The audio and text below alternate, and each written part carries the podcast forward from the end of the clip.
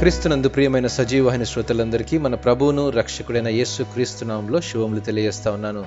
అనుదిన వాక్య భాగంలో ఈ యొక్క ధ్యానము రోమిలకు రాసినటువంటి పత్రిక ఎనిమిదవ అధ్యాయము పద్దెనిమిది వచనం నుంచి మనం ధ్యానించుకుందాం. మన ఎడల ప్రత్యక్షము కాబోవు మహిమ ఎదుట ఇప్పటి కాలపు శ్రమలు ఎన్న తగినవి కావని ఎంచుచున్నాను. పట్టుదల సహనం విశ్వాసం ఇవే మనల్ని ఒక ఉన్నత స్థాయికి చేరుస్తాయి. ఆ స్థాయి వచ్చాక అప్పుడు ఉండే ధైర్యం అంతా ఇంతా కాదు. ఏదైనా సాధించగలననే పట్టుదల పెరుగుతుంది. ఆత్మవిశ్వాసం బలపడుతుంది. దేవుడు నా ద్వారా తన పని జరిగించుకుంటాడు అనే స్ఫూర్తి అన్ని విషయాల్లో విజయపదం వైపు నడిపిస్తాయి.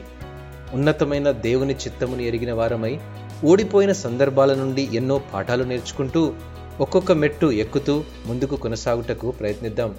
దేవుని ఆశీర్వాదాలకు సమీపంగా చేరుదాం. దేవుడు మిమ్మను ఆశీర్వదించినగాక. అమేన్